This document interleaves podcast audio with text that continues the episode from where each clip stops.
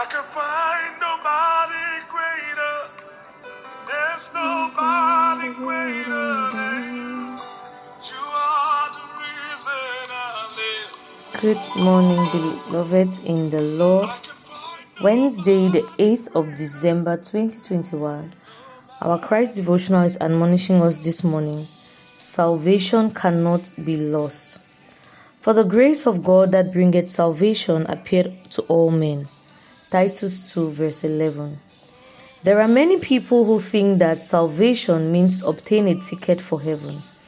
And so, because they have this thought, they keep thinking that it is possible to lose salvation. Thus, there are many who keep asking, Can one lose salvation? To answer this question, let's start by understanding what salvation is. Salvation comes from the Greek word soteria, which means to be saved, to be healed, to be delivered, to be preserved, to be protected, to be made rich, and to be made whole. It speaks of every blessing that God lavished on His Son. In the Hebrew, salvation is pronounced Yeshua, from which we get the name Joshua that we now call in English Jesus.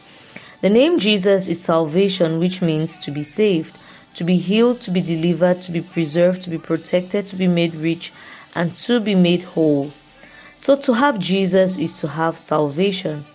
One cannot be healed, saved, delivered, protected, preserved without having Jesus himself. For God to save man, he did not come to give us something, but he came to give himself. Hence 1 Corinthians 6:17 But he that is joined unto the Lord is one spirit. Salvation is the person of God himself. For one to have salvation, he must be joined to the Lord. When you are joined to the Lord, you and the Lord become one and indivisible. With this understanding, how can one lose salvation? To lose salvation will mean to lose God. It is impossible to lose God because it's Him who decided to join you to Himself. The gospel is simply an information of what He did for you, for He joined you to Himself before you were born in the work of His Son Jesus Christ. God also calls you, your body, His temple. 1 Corinthians chapter 6, verse 19. Hallelujah. God has joined you to Himself forever. You and God are one and indivisible. Live with confidence, for He will never abandon you. Even when you make mistakes, He is in you to correct you and make you grow beyond that mistake. That is your confidence as a son of God. Hallelujah. Hallelujah. So, we are going to have our faith declarations as we pray. Father, I thank you because you have joined me to yourself forever. I am blessed because I am one with you for all eternity. And we all say, Amen.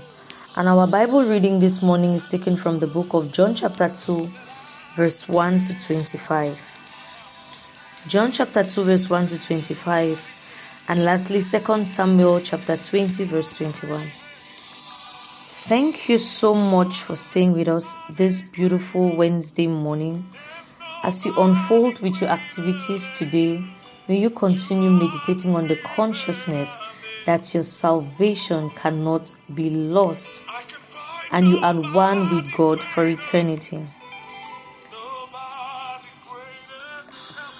This devotional was proudly brought to you from Christ's Assembly, also known as Triumphant Ministries International, authored by Reverend Godson Thomas Nakeli and Ronnie Godson Nakeli.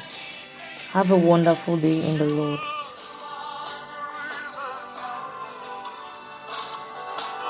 I